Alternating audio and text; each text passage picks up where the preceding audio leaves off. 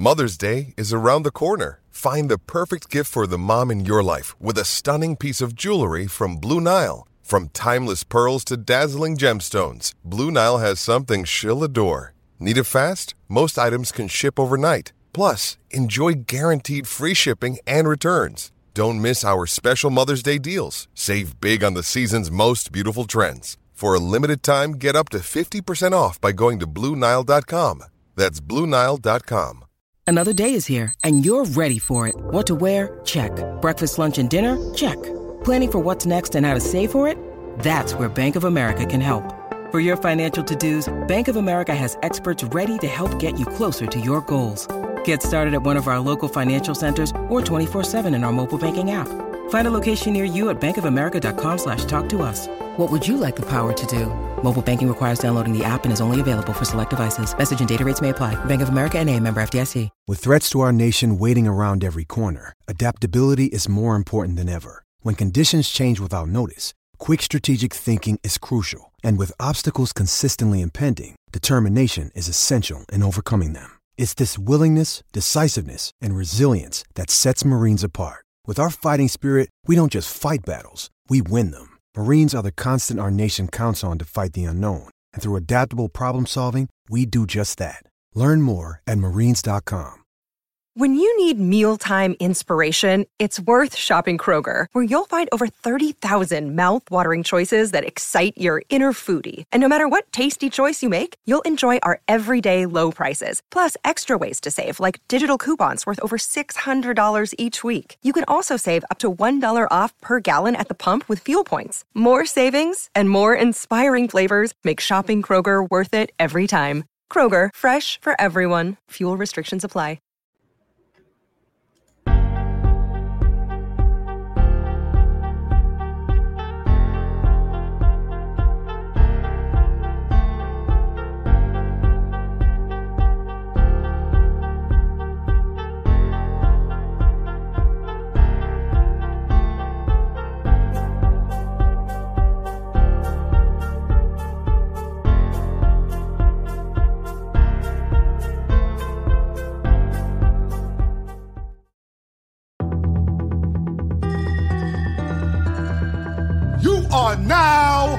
Listening to the War Report Podcast Network.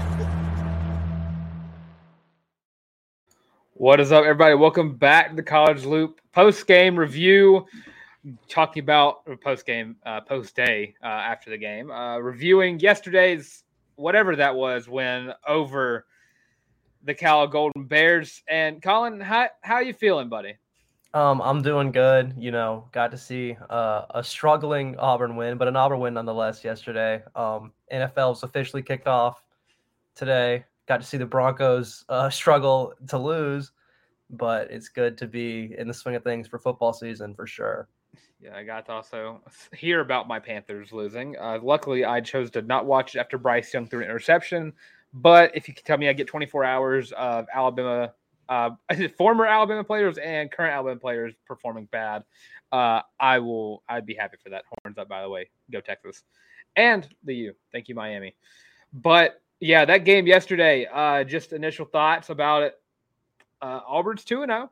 Hallelujah! I see that. I see James just put that up there. Yeah, let's go two and zero. Uh, and this kind of I talked about this on the War Report, kind of comparing this to the Missouri game last year, where you won but you leave the game not really feeling like that was a win. It was a sloppy game offensively. Defense played great uh, when we do our grading on it. I, I believe it's probably going to be pretty similar in terms of uh, who's going to have the highest grade, who's going to have the lowest grade. But I mean, offensively, SEC play is coming up in two weeks. Uh, you got a lot of stuff to work on. Yeah. Um, obviously the the the downfield passing is number one um, on list of things to work on for me.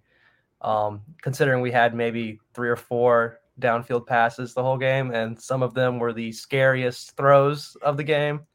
Um, yeah, just a lot to work on. Yeah, and the play calling was bad, and I, and we just were going to talk. I think we're going to get right into the quarterback conversation because just we I get this out of the way. So Auburn decided to run the quarterback two quarterback system. Hugh Freeze said it worked very well against UMass, and it did. Uh, then we saw what, what happened if they did it against a Power Five team and Cal, who's a very defensively oriented team. And oh my, uh, yeah, uh, maybe pick one, or at least at the very minimum of it, figure out when and where you're wanting to plug in Robby Ashford. I mean, yesterday it was Payton Thorne's not performing up to up to par. Let's throw in Robby Ashford for, for two plays, and then we're going to waste the timeout so we can put Thorne back in because he, and Freeze was even very vocal about the fact he he lost trust in Thorne that yesterday. Like he was very vocal about, all right, well, Thorne is not really doing what we're wanting to do right now. So if he keeps, if he doesn't, he even said, if you don't, if he doesn't play well, you're not going to see very much of him in the second half. And we saw a lot of him in the second half. It was very confusing to me. And I mean, the play calling, I you get option plays with Payton Thorne and you get passing plays with Robby Ashford.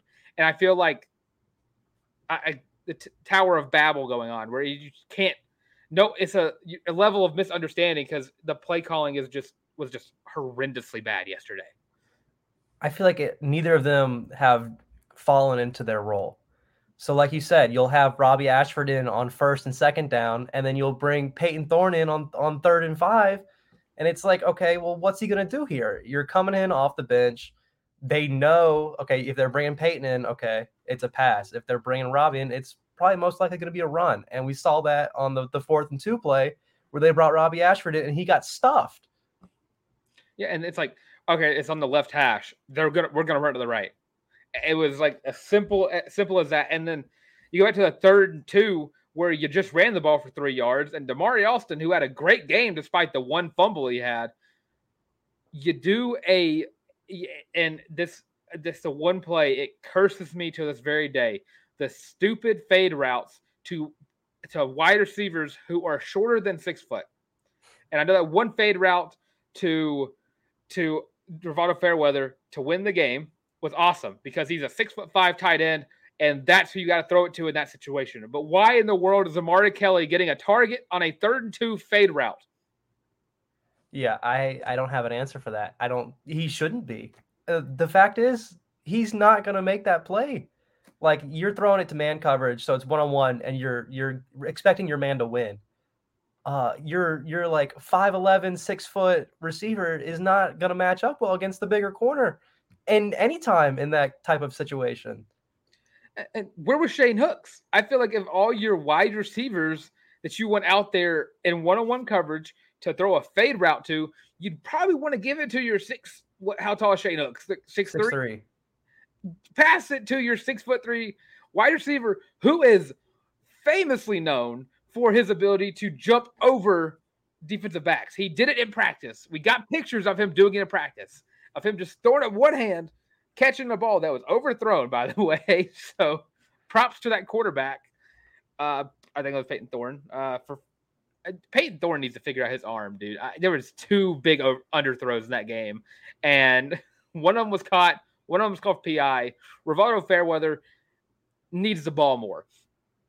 Yes, I think I think everyone can agree on that. Um, the the drive in the fourth quarter was all Rivaldo Fairweather. We had that third and seventeen where he adjusts to the underthrown ball, comes down with it, advances the the drive, and then he gets the PI underthrown. Uh, continues the, the drive, get a new fresh set of downs, and then he scores the touchdown.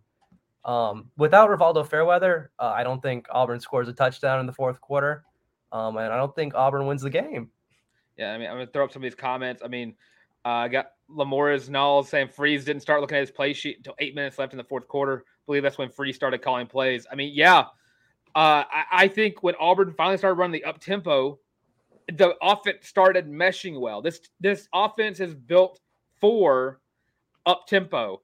And I don't know if it was just something lost in the cards with Philip Montgomery calling the plays and just it was like, well, Freeze wants to run this play, but Montgomery's going to run this play. So there's got two plays coming through on the mic, and then that's when you get the two wasted timeouts and late in the third quarter and early early-ish on in the fourth quarter when you were still down by four, but you finally Hugh Freeze starts calling the plays. Auburn moves the ball, end end of play, get back to the line of scrimmage, run another play and then come back to last scrimmage, and then so on and so forth. And that's that's what happened in that last play of the drive, uh, last last well, I guess last good offensive drive of the game for Auburn, uh, outside of you know, the victory formations and giving Damari Alston the ball more.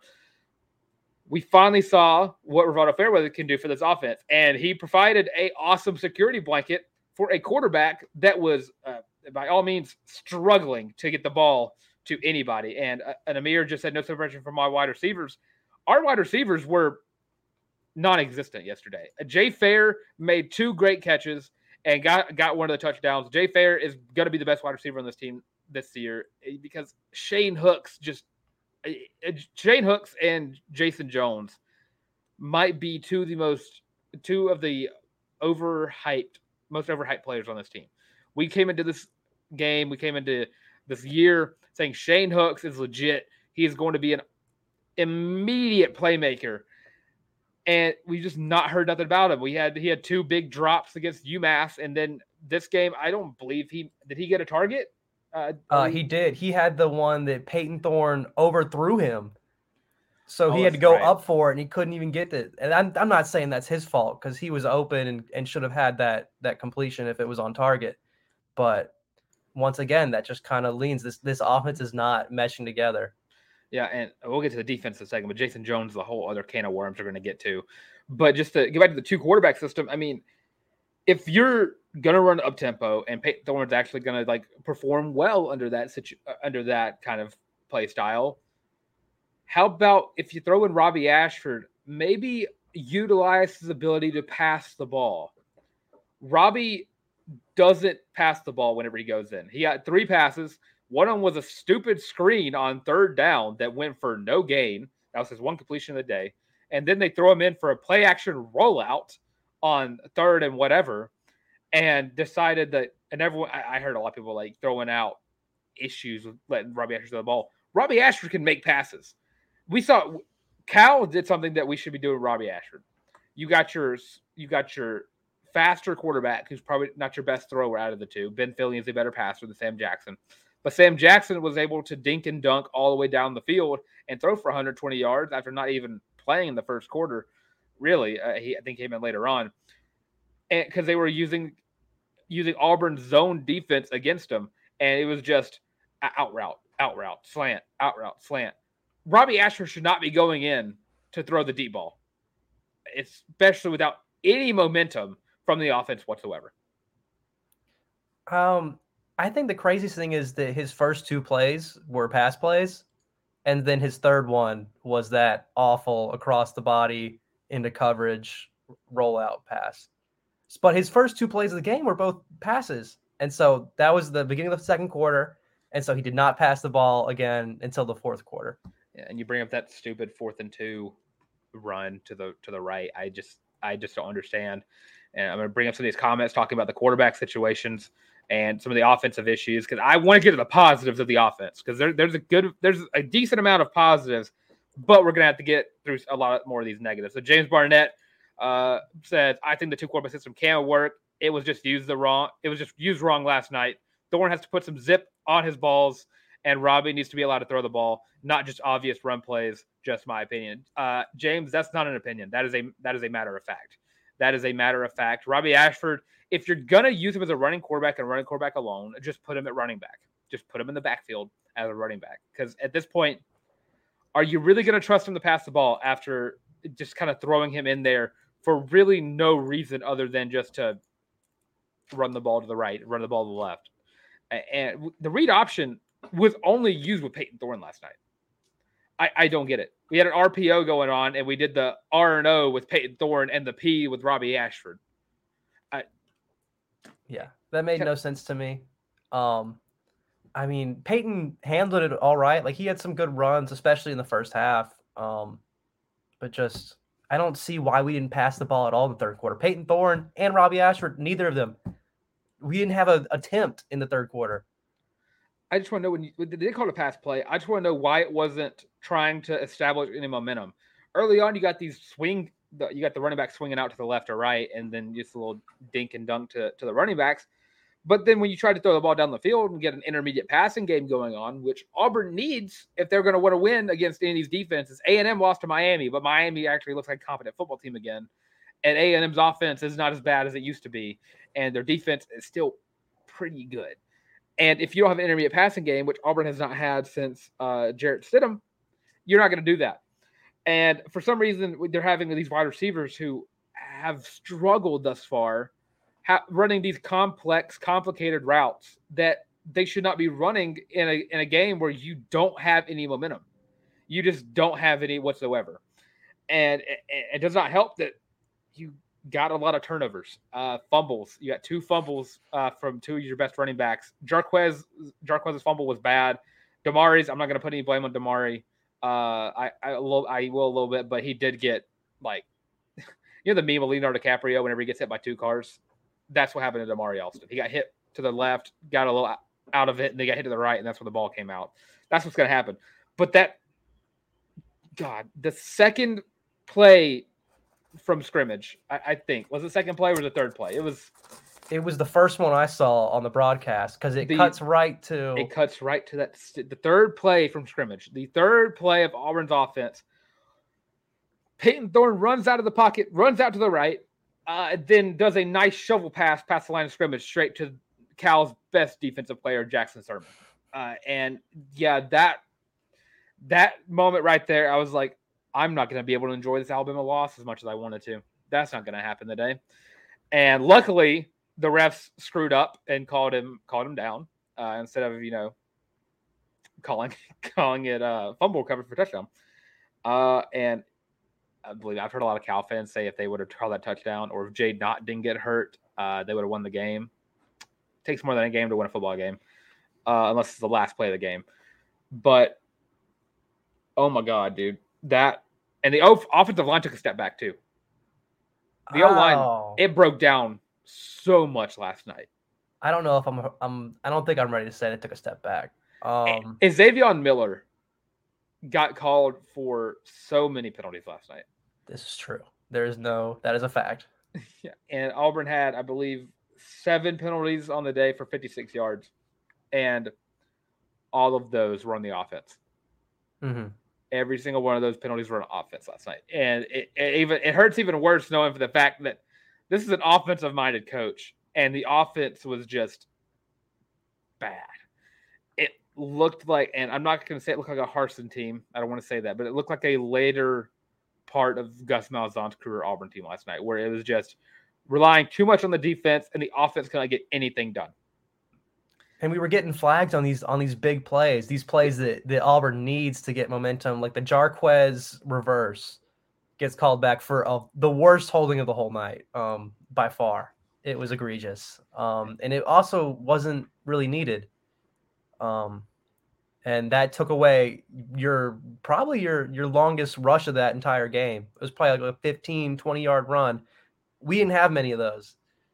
It, it felt like I think later uh, it took like the second quarter before Auburn's longest pay, play from scrimmage was more than five yards, and that should not be a case for a, a for a Cal defense and a Cal team in general who is less talented than Auburn is. And I mean, looking back, I mean, watching the game over again, looking at Payton Thorne looked like a deer in the headlights until like that last uh last drive uh, of the game, and I just got a message from Ike. He's watching the stream. Uh, it was a reverse to Jeremiah Cobb. Uh, and Cobb, dude, he, he, I think Cobb played his way out of out of that red shirt. Yeah, he came in and for the the place he was in, he made it work. Like he came in. I know he had two rushes that that amounted to a first down, um, just those two, and then uh, obviously that was reverse was was him and not Jarquez. And then another play taken away from him yeah, and uh, he what he had three carries for 20 yards, six it's six point seven yards a carry. Auburn ran the ball very well with Damari Alston and Jeremiah Cobb, and I'm just gonna. I think I'm gonna use that to kind of go into the pros of the game, and gonna get a lot of these. Before I do that, I'm gonna go get some of these last ones out of the way. Uh, AJ Rivera, with is this an issue with wide receiver ability or play calling with the two two QB system? Last night was strictly a play calling issue that was that was a mismatch between Hugh Freeze and Philip Montgomery, and not knowing when they need to put in Robby Ashford. So I just think you got to figure out when you're going to want to put Robby Ashford in more often than not. If you want to switch to Robby, commit to it. If you want to keep Thorne, commit to it. Don't come out you freeze and say, yeah, if Thorne's not playing well, I'm, you're not going to see a lot of him in the second half, and then just keep playing in the second half and only throwing Robby Ashford in to do these weird play calls that are not made for his skill set. And let's see, we got Lamores again. Thorne also needs to go through his progressions and stop staring down the wide receivers. I, la, yeah, last night did not see a lot of him uh, making making many progressions in the pocket, uh, and it took a while for him to even want to stand in the pocket. And that that's my biggest issue is that he's supposed to be our experienced quarterback. He's supposed to be the guy that's been there, done that, and can go and make those reads and run the offense. And he's not proven himself to be that guy yet. Yeah, and then just go back to the wide receivers for a second. Shane Hooks is a better one-handed catcher than he is a two. I'm rewatching the game, and that's at least the second time I've seen him go go through his hands above his head, stick up one hand, and bring it down. Uh, I don't think he's. I think Shane Hooks needs to learn. I, I think Odell Beckham Jr. has ruined the wide receiver, any wide receiver growing up and coming into college because now they want to make those highlight plays. They want to make those like uh, sports in their top ten moments. Shane Hooks has has not brought in a catch with one hand. Uh, he would have had a he would have had another catch last week against UMass if he would have thrown up his left hand to catch it. And last night, I mean, it, the ball was overthrown to all get out. But when you have a quarterback in Payton Thorne who has been struggling in the pocket and uh, or at least just last last uh, yesterday, you got to be a more reliable target for that for that quarterback. As in, if he's going to throw it above your head, maybe don't just throw up one hand like on a whim. Put up that second hand so you can I don't know bring it down and actually secure the ball because at that point you're throwing the ball up just trying to get any momentum you you can possibly get. And let's see, we also got uh oh we get Dark West Hunter comment. I'm gonna get back to that in a second. Uh why question my question is why wasn't Fairweather targeted only once before the latter minutes of the fourth quarter? I I, I don't know. Rivaldo Fairweather proved to me yesterday that he is the most reliable pass catching target on the field at any given time. And the thing funny thing about that, I knew that he was going to be as soon as he committed to Auburn. And I get you don't open the playbook up. I get it. I completely understand. You don't want to show too much before you get an SC conference play. But when you're struggling that much, especially in the first half, why aren't you utilizing Fairweather more outside of just in a blocking context? Especially when you're you're down, because Auburn was down until six minutes left in the game, and we still saw nothing from him. Yeah, it, it made no sense. And uh, get back to the Morris for a second. I mean, you this game brought back Jarquez Hunter, and Jarquez Hunter did not play up to par. And I think it might have been a little bit of us uh, overestimation of what he's going to do for Auburn. And Lamore said Hunter looks like he's just not up to game speed yet. He needed those reps. Hunter Hunter looked out of it yesterday. He definitely looked like he just has not practiced in a couple of weeks. Uh, but I mean, that fumble he had was bad. Uh, he averaged four four yards a carry, and he just wasn't doing what we expected Jarquez Hunter to come out of the gates of this football season doing. And honestly, it might be time to just start splitting the carries with Damari Alston.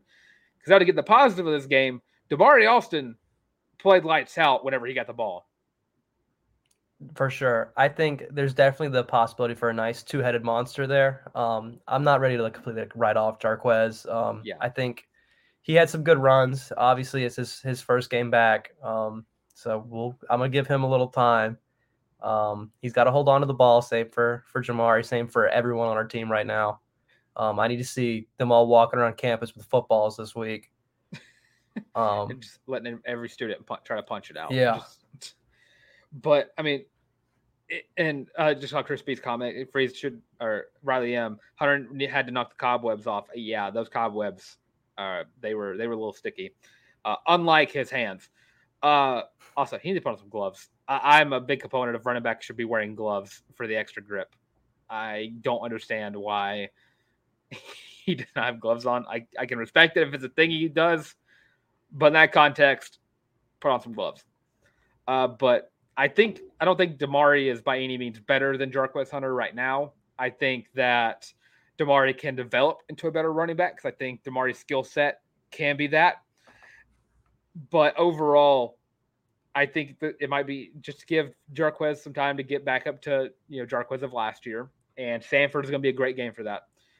Maybe take out the two quarterback system for for a couple for a little bit and utilize Robby for just uh, verbal meme, uh, red zone Robby, uh, utilize red zone Robby, but for the time being, maybe split the carries a little bit more with Damari like you did last night. Jarquez had three three more carries and Demario had two less yards than him. Uh, that that should be how this season goes. I don't think Auburn might not get a thousand yard rusher if if it takes Jarquez too much longer, too long to get back in swing of things. Because if you can't get it at Samford, you got a tough slate of games coming up ahead, and I mean A and M, Georgia, LSU. Even though A and M and Georgia, Georgia, I'm not gonna say it. Never mind, not gonna say it. I don't want to say it. I do not need to be any kind of hype video fodder for Georgia whatsoever. But yeah, and Teresa, meet me. Uh, UTSA did win. Uh, big ups on them.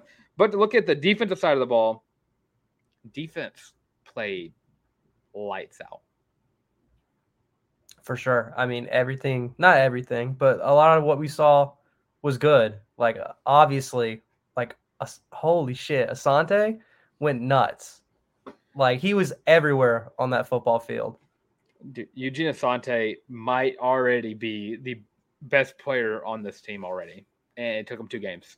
And granted, one nobody, and then a mid-level Pac-12 team. But Eugene Asante has already proven if if this next depth chart comes out and it's not altered a little bit to put Eugene Asante in the starting lineup, uh, I don't understand why not.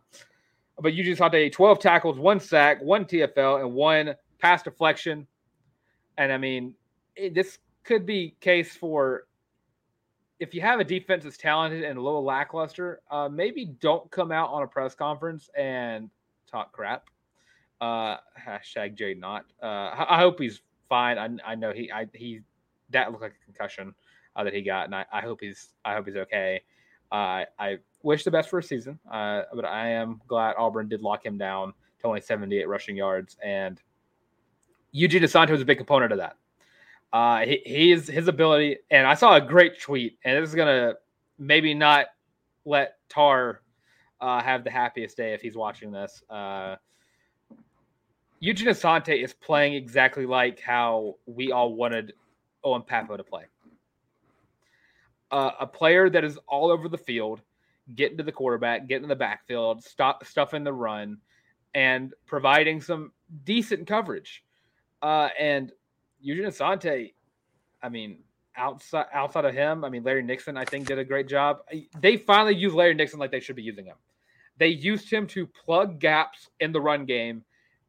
I don't know why they didn't use that last game, but this is what I need to see from this defense. Ron Roberts took a step up. Philip Montgomery took two steps back from last game. For sure. And I think that the biggest thing with Asante was just the timeliness of the plays he'd make. Like he had a tackle for loss before one of the missed kicks, and he had a, a like a sack and a hurry for the one another one. So without him getting these tackle for losses, these sacks, they might not miss these kicks if they're a little closer. Yeah, and, and it doesn't help that it helped that one fumble that they had on that on that sweet play that went back like 12 yards. Yes. but oh boy. Uh, my other highlighted player I have for this game, uh, Oscar Chapman. He he was punting with the best of them. That first one where he's backed all the way up and like touching the white line wasn't great, but that's not on him. Yeah, that's completely on on the defense. But to see, he had five punts, uh, averaging forty yards a punt, and and if it wasn't for Fairweather in that fourth quarter, he would have been my offensive player of the week. But but Fairweather solidified that, doing everything he did to ensure that Auburn could move the ball down the field. Uh, and I'm gonna go back to a negative for a second. I don't think we didn't talk about this on air quite yet. These commentators suck. and you were lucky that you were in a place where you could not hear the TV. Brock Osweiler, I'm glad he retired from football because he sucked at football. It is about time he retires from commentating as well. Because if there's one thing that irks me, I love watching games on television And I tried it before to mute the TV and listen to Andy's call, but it's always like a player ahead or it's behind or it's just one of the two. And it's never in sync. I have to listen to people on, on TV. Brock Osweiler and Dave Fleming might be in my top three least favorite commentating crews. And this is the first time I've ever heard them commentate a game. Yeah, I didn't hear it. I was I was at Sky, um, so didn't only heard the roar of our Auburn family.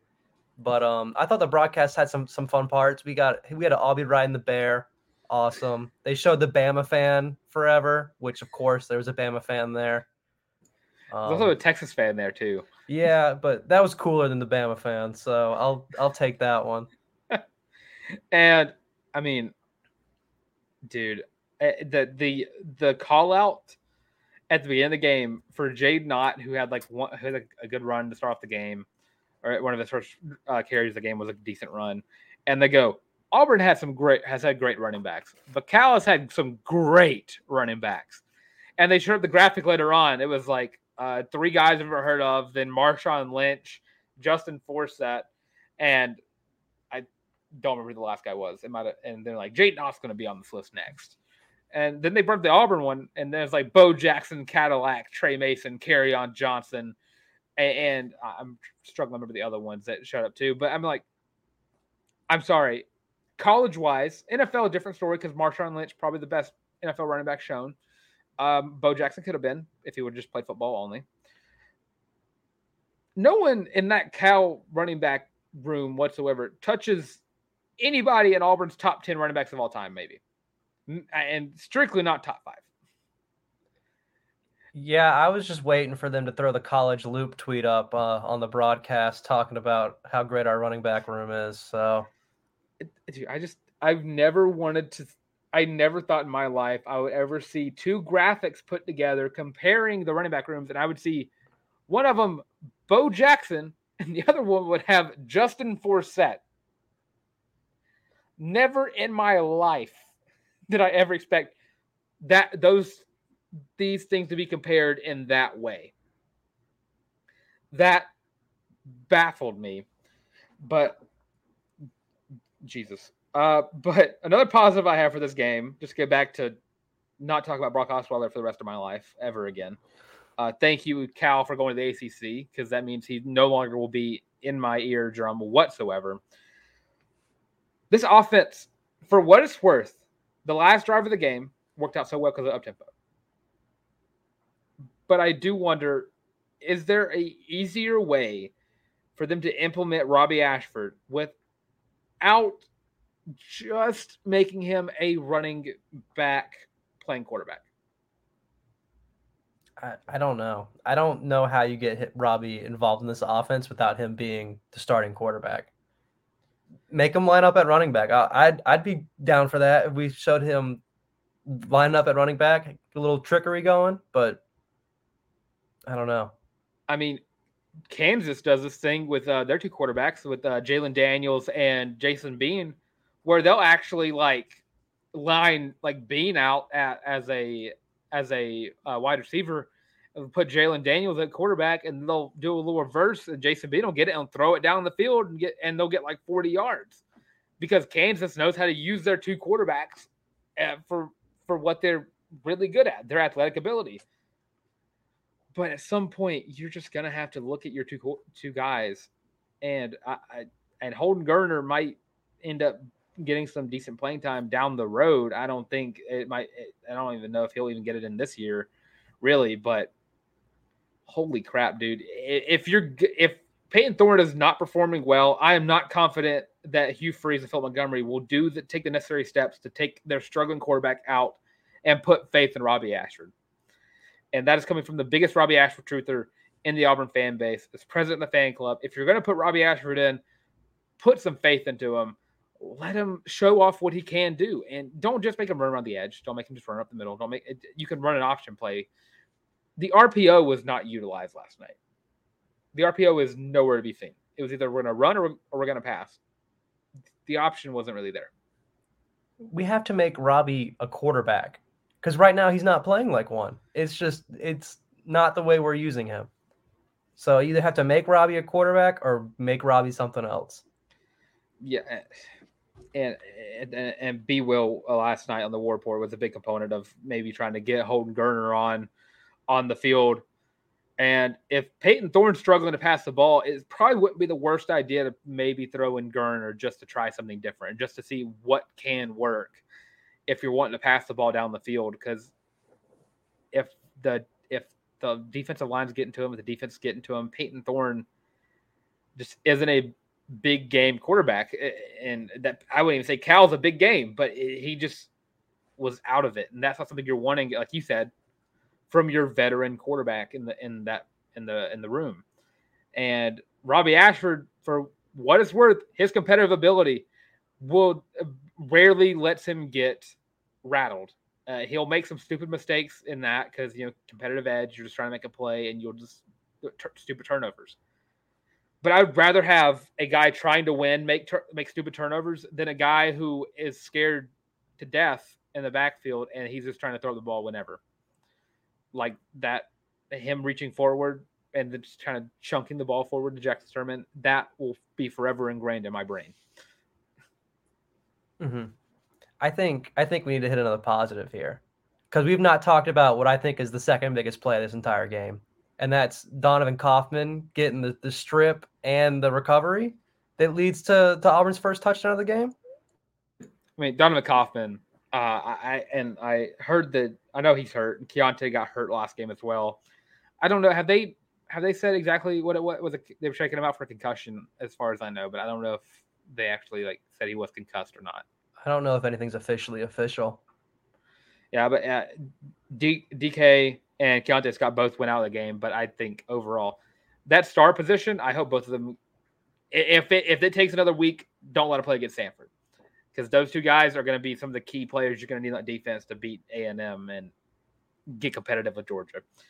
Uh, and you that DK fumble, I mean, dude, we went. I went this entire offseason hearing about how the coaches didn't really like Kaufman because of his size, but I just don't. I don't see what they were seeing. Uh, Donovan Kaufman makes a play almost every time he's on the field. Every drive, I, I hear his name at least once. And last night he uh, got half of a TFL and second on team in tackles right after Eugene Asante. And that's because Eugene Asante had a, a, crazy night. Put him in the Heisman race. He's going to, Robby wins it next year and Eugene Asante second place. That's what's going to happen. Uh, write it in stone. Uh, but Kaufman, dude, he is.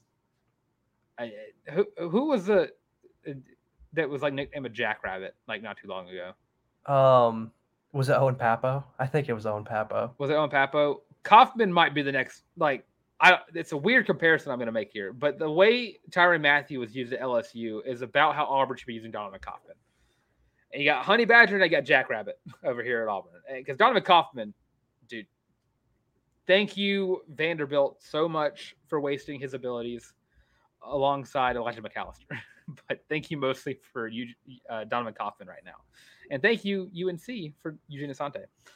But def- another defensive thing. Have we mentioned Jayson Jones yet?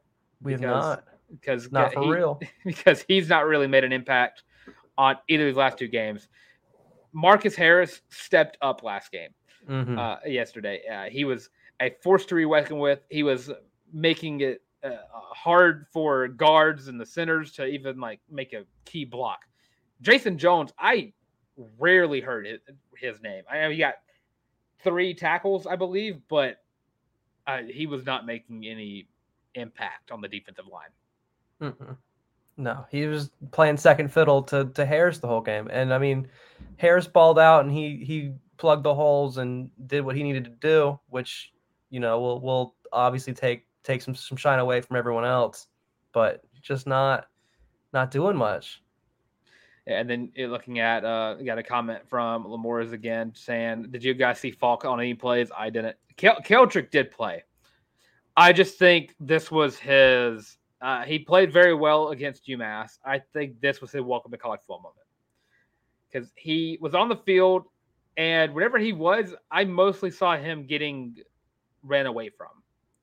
I don't know if it was just because they were scared to run it towards Keldric or that was just a design play call. It was Keldric was on the wrong side at, at that time. But Keldric did get three tackles, but I just also think that the ball is getting pushed away from him more often than not. Uh, and I was more trying to find out, uh, and, and, he definitely uh, everyone on this defense got overshadowed by Eugene Asante. So I, I, just think that we didn't really see a lot of Keldric Faulk or hear a lot about him because he wasn't really getting the play called towards his side of the field. So I, Keldric going to develop very well over the season. I just think this was just his like, oh, this is this is a Power Five school right here. I need to get better during practice. Uh, but I mean, overall, I, defensively, outside of Eugene Asante, Donovan Kaufman, and uh, Larry Nixon the third, the DBs played very well as well. I just want to throw that. I'm not going to count uh, Kaufman and and uh, Keionte out there because they're stars, which means they're kind of like linebacker safety combos.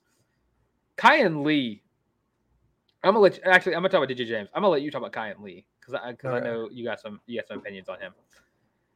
DJ James uh, played very well when they put him in man-to-man coverage, and he got that key interception to basically win the game at the end off of a really an underthrown ball.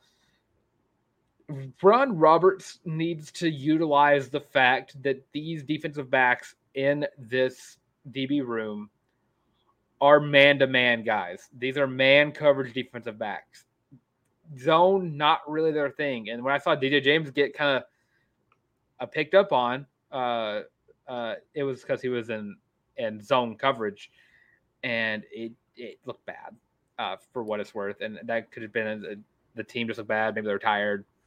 But zone does not work in Auburn's defense, and I have rarely seen it work at all in any Auburn defense I've ever watched. But yeah, I'm gonna let you talk about Kayin Lee for a second too. Yeah, I mean, Kayin Lee looked looked good. Uh, obviously a freshman. The only thing I saw from him uh, was a little handsy. There were a couple plays that he probably could have been called for PI. Uh, that obviously he was not. Only only thing he was called for. I guess I think the only uh, defensive penalty the whole game was that uh, roughing call where he tackled the receiver out of bounds, and it probably doesn't get called half the time. Does get called the other half, but I thought he held his own. Um, Obviously, in zone, he was not as good as he was in man, but that goes for our entire defense, as, as Dylan has just said. Um, yeah. I think every downfield pass that, that Cal completed was in zone coverage. Yeah, and I mean, uh, Kayin had that great play to start the, the, the fourth play from scrimmage, really, after that shovel pass uh, to turn over the ball. Because uh, Cal came on the field and stepped up and threw the ball down the field on Kayin Lee, trying to you know exploit the fact that we're starting a a freshman defensive back and Kayin made an amazing play.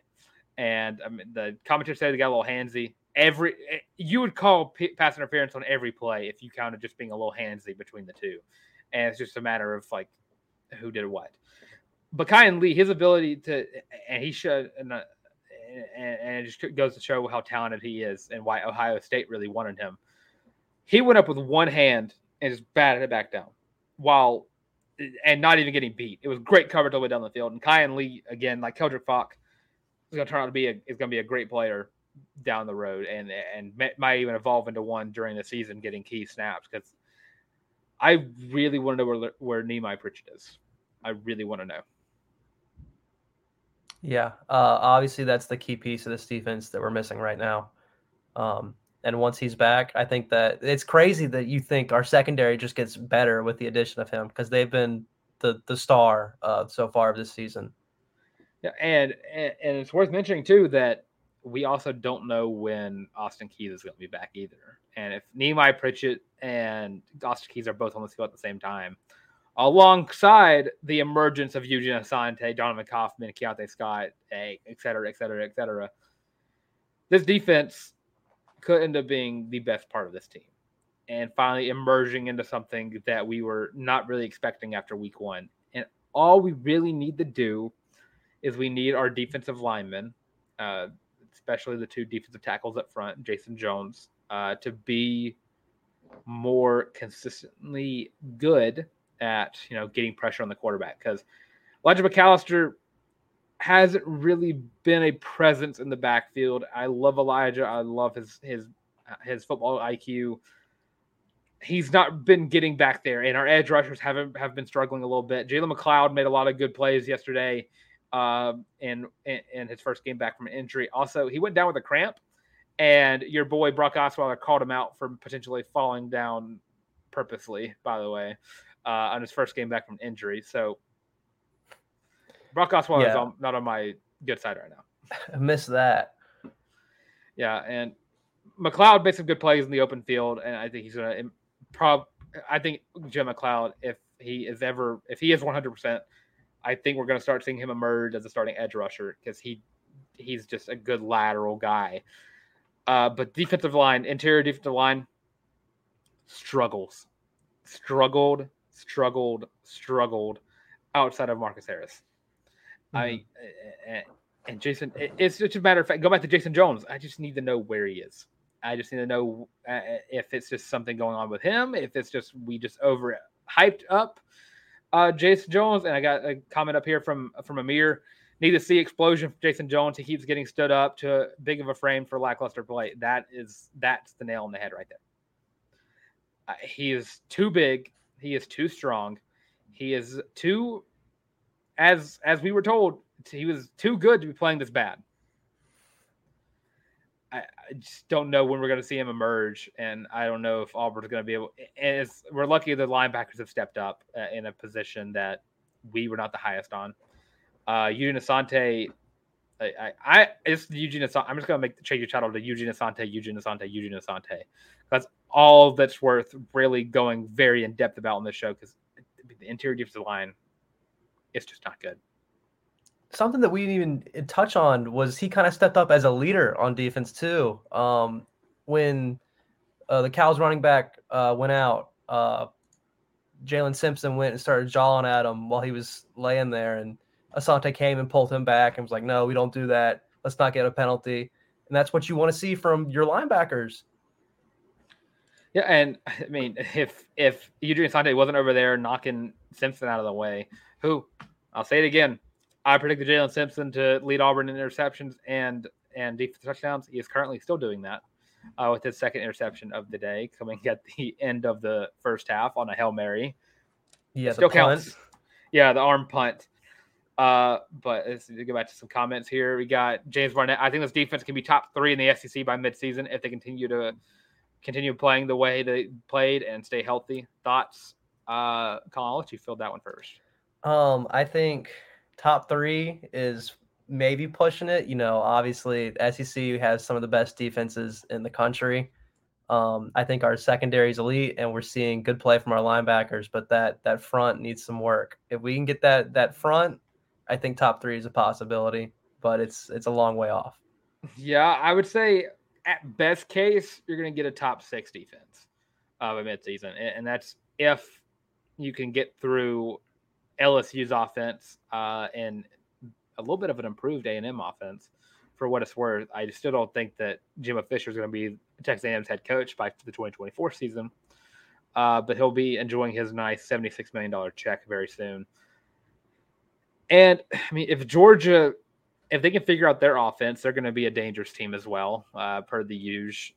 Uh, so it's just all about getting through those three teams, but it's all about the interior defensive line. I mean, if Eugene Asante, as good as he has been playing, can he keep doing it? I have full faith that he can, but can he continue to pick up the slack that Auburn is experiencing with Jayson Jones and Justin Rogers and Lawrence Johnson?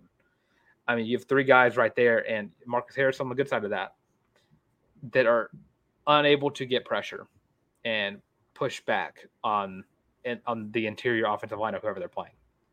Mhm. Let's go back to Lamorris. Got another. I like those blitzes. Coach Roberts has out has out of those zone coverages though.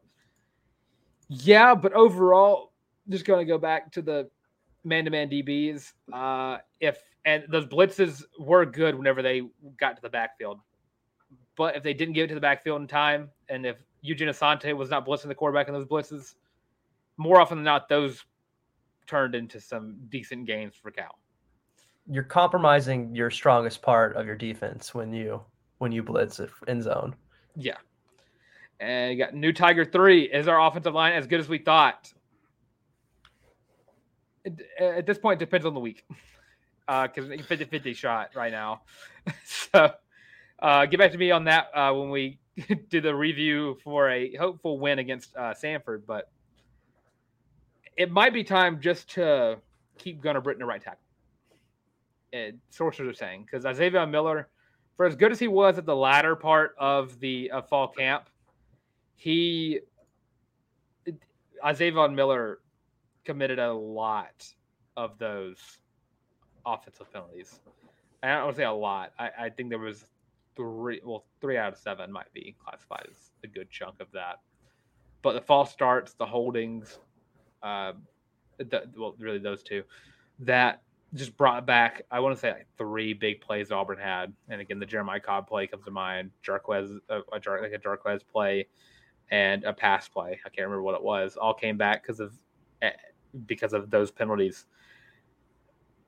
It just consistency is key in, in Auburn's offensive line, in the offensive line's case. And again, right now, 50 50 shot on if we have a good offensive line or not. But it just might be time to, we talk about the quarterbacks, maybe sticking with Gunnar Britton at right tackle for now until Izavion Miller can get kind of sat back and kind of relaxed in his position and then maybe try to utilize his talented abilities that he he's been given. I mean, Izavion Miller is a great tackle, but I just think under the lights last night, I just don't think he performed up to par.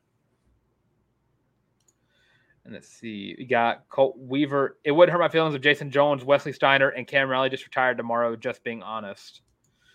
Yeah, uh, Wesley, uh, Jayson Jones, I think can emerge later on. I just think he needs to, I don't know, pick up the pace. Cam Riley, athletic. Uh, Wesley Steiner, I'm not the highest fan of. So I'll put that out there. I, I think Wesley Steiner's not that great. I think my feelings would be a little hurt. They're quitting mid-season. Come on, man. Finish it out. uh, we got, let's see. The DBs can still still need to improve on their coverage. Get in your head turned around so we don't get pass interference calls that needs to be vocalized in practice. Ball security, the main focus right now. Yeah, ball security is a needs to be a huge focus right now. Uh, DBs, I feel like I've done pretty well in coverage. Uh, I, I, think of everything uh, that we saw last night. The defensive backs definitely are as good as advertised. Uh, the running backs need to step up a little bit, uh, uh, ball security wise. Mm-hmm. Uh, but some of that could be on the offensive line, not really busting open any holes for the for the, any of the running backs last night because these running back this running back room is elite. We're just gonna have to wait, maybe a little bit to get all of them uh, up to par. And let's see, back to the defensive uh, rankings thing. Uh, Teresa says top three in the West, maybe. I think top three in the West is manageable for the defense. And... That can happen. Yeah. top top three out of fourteen is a way different question than uh top uh, top three out of seven. Uh, but I mean, next year is going to be just going into the di- giant pool of sixteen. So that's going to be a fun year. I uh, got new Tiger back. I thought defensive line did a good job of keeping the O line off the linebackers. Uh, I mean, that happens whenever Jayson Jones is as big as two defensive linemen are. He, he's he's big, and he can cause that kind of havoc. But I just need him to step up in in terms of you know busting through the offensive line because it's something he can do. It's something we've not seen from him quite yet. Let's see. We also got we got back to James Barnett. If you take away the penalties alone, we probably have at least another 14 points. That's not including the turnovers. Thoughts? I don't know. Probably got seeing, field goals. Yeah, just seeing our offense score points is hard to envision after watching that game twice. Um, yeah. I mean, I, I think you probably would get up to maybe 20 to 23 points because uh, I, I just don't know because uh, we saw the when the reds in the red zone uh, you know uh, utilizing you know red zone Robby incorrectly uh, verbal meme uh, it just I don't know. McPherson has a leg on him. you can see yeah, him I mean, kicking some field goals. Throw McPherson out there. I thought we are going to have to rely on him to kick a 50 something yarder last night, uh, but I think that's when I think Cal committed a penalty and moved us up a little bit. But I mean, I, I don't think those penalties changed much. I, I think that Auburn still struggles offensively to score. I think that you kind of just go down the field, quote unquote, get down the field, and you just kind of rely on McPherson's legs, and then you make this game look a whole lot better than it does on the score sheet because then that'd probably be a, a 20 to 10 win with two field goals from your field goal kicker who I, am ready to see how far he can actually kick it. I've been hearing it all season off season long that he can kick a 60 yard field goal. So I'm not opposed to letting him try it from the distance. So I, I just want to see him. I want to see him kick. I love kickers. Yeah, let's let him line up for for Samford. I don't see how that could hurt. Yeah, just at halftime, put him on the put him on the 50 yard line and just let him go at it. I mean, we also got a comment from Riley M earlier saying Oscar Chapman's a cyborg. I mean, PKU baby, uh, place kicker university. And let's see, you got Ant Robinson bringing up um, Mosiah Nasili-Kite. It doesn't it doesn't show up in the stats, but Kite does his job very well. Maybe you can start him. Harrison McLeod. O line should have Wright starting by Wade. Those two are very, very dominating. Uh, let's see, right, Jeremiah Wright, I believe. Yeah. Uh, I did Jeremiah Jeremiah Wright seem like he was taken out a lot. I didn't and, think he played a whole lot. I don't think so either. I, and I think that's because whenever Gunnar Britton moves to right guard, they take Wright out, put Miller in at right tackle. But Jeremiah Wright is probably I don't want to say one of your better ones, but can be one of your better offensive linemen. I, I think I, I like when D linemen like kind of sub out. I'm not the biggest fan of offensive linemen sub, subbing out because that can affect your offensive uh like momentum just as much as switching out quarterbacks can. Mm-hmm. Because if Gunnar Britton is is like killing on the edge over there right tackle, you move him to right guard and put out Izavion Miller. I mean, they're just going to abuse that, and that's where you got the the holding calls and everything. Uh, the defensive line, yeah, I, Kite just, I, I guess it is me just me reading the box score and whatnot. He, he did get four tackles. I just think that when it comes to the other, and he just might need to switch to defensive end uh, strictly, which I think he does play defensive end actually. It might just be, I think he's a little bit slower than some of our more talented ones on the field, and I think most the silly kites is I think is good. But Keldric Faulk is a lot faster he's a lot more athletic, and it might be just worth that strictly because meeting SEC offenses. I mean, you kind of want the more athletic guy in a defensive end, and I, I think like a defensive line of of Kite, Marcus Harris, Joe McLeod, and I really don't know who to put in that fourth spot. Yeah, I don't know. I I think obviously Kite did did his job, um, but he wasn't like making any standout plays. He was just doing what he needed to do, and that's kind of the the player that I think you can expect him to be for Auburn he's not super flashy about it, but he'll he'll get it done. I mean, 285 for Nasili Kite. I mean, it might just be put him put him at put Marcus Harris and Kite in the middle, and then put Keldric Faulk around the defensive end. I mean, Kite's a big boy. He just isn't fast enough for for the edge. Uh, and and Justin Rogers, uh, I just also want to bring up him. It's still yet to be seen if if he's really. And, and I think he he played a decent bit, I believe. Uh, I just didn't really hear his name a whole lot, and just, he's what this is the first game he got in, got tackles in. I mean, de- defensive line has ended up being a bigger question mark than the linebacker room has. Yeah, who'd have thought? Yeah, and got to go back to the play calling for a little bit. Got Trey Bonner waiting for the flip the script, waiting for the flip the script play calling yeah, uh, waiting for the second page of the of the play calling sheet, and probably wanting to see that until Texas A and M. But yeah, we're, we're about to get out of here. So before we do, Colin, how you feeling, buddy? I mean, I'm feeling I'm feeling really good. I'm feeling like I want to buy some merch. Would you say you're feeling a little feeling loopy? A little hashtag a little loopy. loopy? Yeah. Well, do I have the shirt for you? You can go to the warreport.com, go to the link in the description below as well, and you get your own Feeling Loopy t shirts. They come in five different colors navy, heather navy, heather black, black, and heather gray. Oh, there we go. Yeah, this shirt is beautiful. It's comfy. I wear mine all the time. It is currently in my washing machine as I speak about it. This shirt's beautiful. Only $25 in the description below.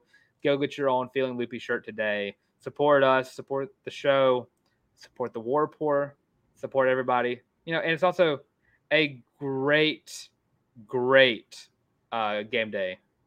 Uh, uh, words are uh, escaping right now on my on my ad read. Great accessory to wear for any game day. But yeah, Colin, let everybody know they can love you, find you, and support you. Yeah, um, just follow my Twitter or X. I'm not gonna call it my X, uh, but uh, yeah, it's at Beyersdorf Colin, uh, B E Y E R S D O R F Colin. And of course, I'm Dylan Larck. Trey Barnard, to your comment. If you want this hat, uh, it's not sponsored, but 47. If 47 brand wants to sponsor the show, I am fully game for it because that means more hats for me.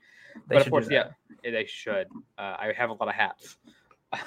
but of course, Dylan Larck, able to tank on Twitter slash X, whatever you put in, it redirects. You also have me on Instagram at Dylan Larck at D Y L A N L A R C K. And if you'll follow us here on the College Loop, you can also catch us on the podcast version of the show as well. We come out, the show comes out every Tuesday, Thursday. We also have a preview show on Fridays. And of course, we have today's review show every Sunday at 7 o'clock p.m. Central Standard Time. And you have us on every social media. We'll let you know where you can find us. It's at the College Loop, literally everywhere Twitter, TikTok, Facebook, Instagram, and of course, here on YouTube. Leave a comment, leave some love. What do you think Auburn should have done well? Put them in the comments. We might uh, in, put some of those up on the show tomorrow whenever we get the full squad back in here. And of course, whenever uh, if you're tired of seeing our faces, Tarr's not here, uh, but it's a good it's a good viewing experience when Tarr's not here. But if you're if you hear Tarr, if you see him, just go to the podcast version. It's also on Spotify, Apple Podcasts, Google Podcasts, and Amazon Music. And of course, with all of that being said, it's been the College Loop post game review. I'm trying to find the outro. Where is it? There it is. It's been the College Loop post game review.